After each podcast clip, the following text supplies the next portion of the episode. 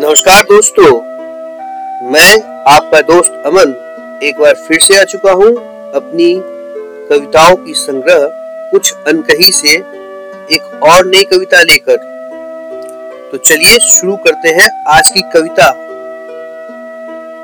याद आ रही है। याद आ रही है। उन गलियों की जहाँ खेल के मैं बड़ा हुआ, उन राहों की जो आज भी मेरे जहन में बसते हैं। वो कच्चा मकान जिसमें मेरा बचपन बीता, वो छोटी सी दुकान जिसमें न जाने कितनी ही उधारी रह गई। वो माँ की थपकी बड़े भाई की छप्पी बड़ी बहन का पीटना छोटे भाई का खींचना चोरी के लड्डू खाना, पल भर में रोना गाना। वो आँख मिचौली वो चूरन और गोली, वो कुल्फी की मटकी वो डाली पर पतंग लटकी। वो अठन्नी, चौन्नी, वो लट्टू और घिरनी। स्कूल के साथी वो मेले का हाथी।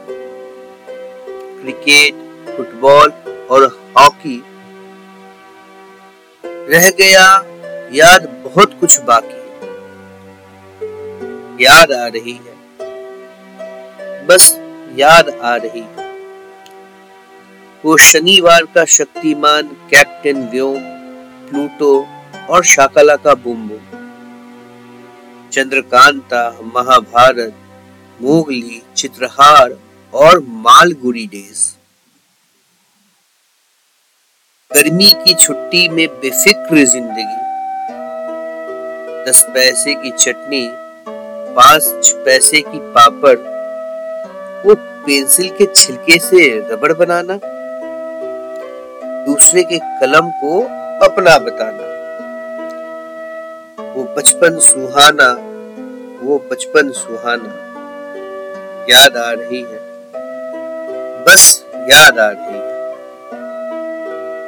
उम्मीद करता हूँ कि आप लोगों को मेरी ये कविता पसंद आई होगी। अगर पसंद आई हो तो इसे लाइक करें और मेरे पॉडकास्ट को ज़रूर सब्सक्राइब करें।